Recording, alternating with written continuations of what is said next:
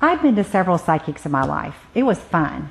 A few of them told me stuff that could apply to just about anyone, and one of them was eerily accurate.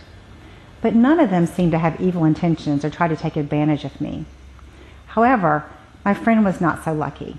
Many years ago, we used to meet in New York City every Thanksgiving. One day, we passed a shop with a psychic reader sign outside.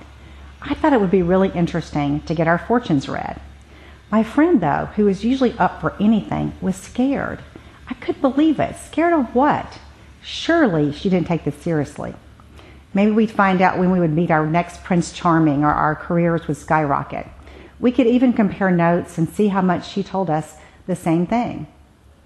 So I teased her into going along. My reading was interesting and fun and yielded no astonishing revelations.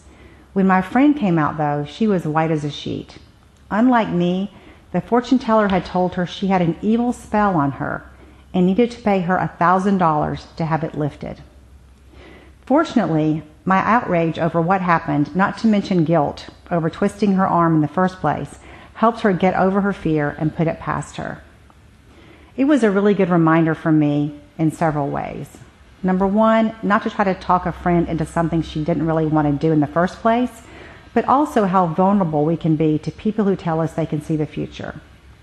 On today's episode, we'll take a look at a woman who put so much stock into what her psychic told her and was so enraged when it didn't come true that she killed her.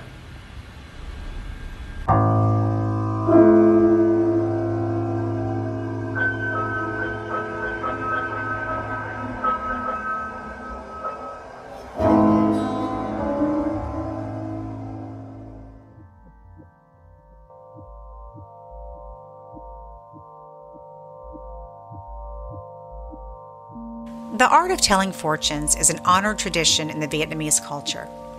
In 2005, 52 year old Ha Jade Smith was a respected Vietnamese fortune teller in the community of Little Saigon in Orange County, California. Ha had built a respected reputation over the years, with clients visiting her from all over the U.S. Fortune seekers would pay her a lot of money for her services, which ranged from psychic readings to love spells. Ha enjoyed her success and was known for her expensive taste in fashion and jewelry. She lived with her 23 year old daughter, Anita Vo. Anita was a college student and not involved in her mother's work, although she was used to her mother's clients visiting their home all the time. Tanya Jamie Nelson was one of those clients. She and her family had been seeing Ha for years, and the fortune teller was an extremely influential person in their lives. Tanya had followed much of Ha's advice when making big decisions, including the move of her lingerie shop to North Carolina, where Ha had predicted she would have more success. But when Tanya visited Ha on April 21, 2005, she was enraged with the woman who had shaped so much of her life. Not only had Tanya lost money when she moved her business, she had had to file for bankruptcy. And only a few days earlier, Ha had angered Tanya when she refused to cast a love spell for her the stage was set for a tragedy. What started off as a typical fortune telling session between the two women and a friend of Tanya's, Philip Zamora, soon turned into a massacre. After Tanya and Zamora settled in at Ha's home, Tanya began stabbing Ha's daughter Anita with one of their kitchen knives. Philip joined in the attack when Ha began screaming. He smashed a wine bottle over her head to silence her and then began stabbing her too. Although the women fought for their lives, the sudden onslaught of violence was too much for them to handle. The killers left Ha and Anita dying in pools of blood while they robbed and trashed their home. Tanya stole cash, jewelry, mobile phones, and credit cards, but she wasn't finished. They left the house briefly and drove to a nearby Walmart to buy white paint. Strangely, when they returned to the fortune teller's home, Tanya and Philip poured the paint over the two women's heads and hands, their final act of violence. Authorities were called the next day when Anita's friends couldn't get in touch with her. When police performed a welfare check at the Smith home, they discovered a bloody crime scene. Ha and her daughter had been stabbed multiple times in the head, neck, and upper torso. Defensive wounds on the women's hands proved they had fought fiercely for their lives. The house was in shambles, and it was obvious things had been stolen. Ha had been burglarized in 2001 And investigators initially assumed robbery was the motive for this attack. But the crime scene was too violent to explain a simple robbery. They suspected there was more to this story, especially with the mysterious white paint poured over the victim's head and hands. Investigators looked into the significance of white paint in Vietnamese culture and realized it was serving more than just covering up evidence. White is the main color worn at Vietnamese funerals. It also symbolizes remorse. Some Vietnamese superstitions believe that the white paint would have kept their souls from finding their bodies in death. Covered in white, the soul wouldn't be able to see or recognize their own face. One difference between this robbery and the previous one was that there was no sign of forced entry. It was clear that Ha and Anita knew their attacker. The police checked her appointment book and noticed that Tanya Nelson had scheduled an appointment the day of the murder. When Tanya used Ha's credit card to purchase her return flight to North Carolina, police were notified and tracked her down. Tanya Nelson was arrested in Santa Ana, California on May 30, 2005. Police found her outside her hotel room with a purse full of Ha's stolen credit cards. She has spent approximately $3,000 of Ha's money on a variety of purchases, leaving quite a paper trail and making it easy for investigators to locate her.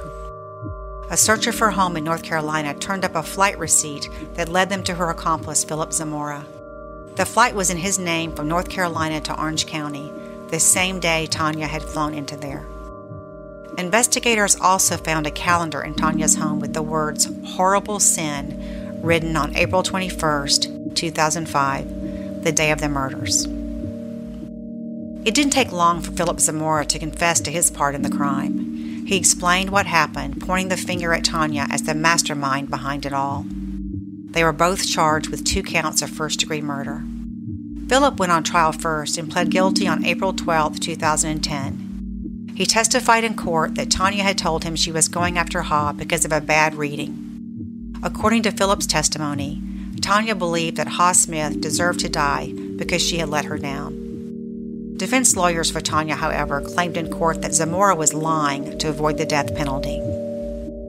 Tanya's trial began in January 2010. A number of theories were put forth as to why she had killed Ha and her daughter.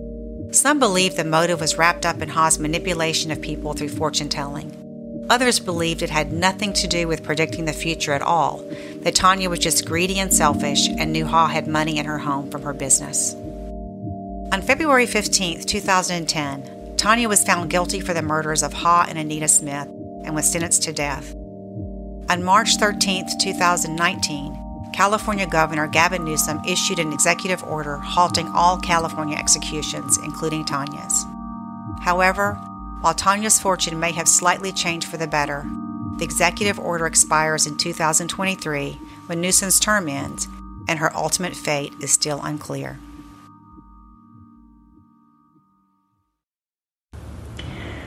Whether or not there are people who can tap into another world is still up for debate. 35% of us believe we've actually had an otherworldly experience of our own. Whether or not somebody in this world can be held accountable for knowingly and falsely claiming to have psychic abilities depends upon where you are and what was done. In California, for example, an astrologist has just as much right to charge for services as does a stock picker or political pollster. New York law, on the other hand, forbids anyone from claiming to have the ability to tell fortunes unless it is part of a show or for entertainment. But fortune telling fraud, knowingly lying to victims and gaining their trust in order to steal from them, is different from a simple psychic reading. It's a crime that most victims fall prey to when they're having trouble with money, romance, or help and are desperate for help. The fake psychic manipulates clients into believing that a curse has been placed on either them or their families and that the psychic is the only one who can remove it. No one deserves to be murdered because a prediction doesn't come true, and no one deserves to be taken advantage of when they're emotionally vulnerable. But we all deserve the confidence to trust our gut when something doesn't feel right. Sometimes it knows what our head hasn't figured out yet.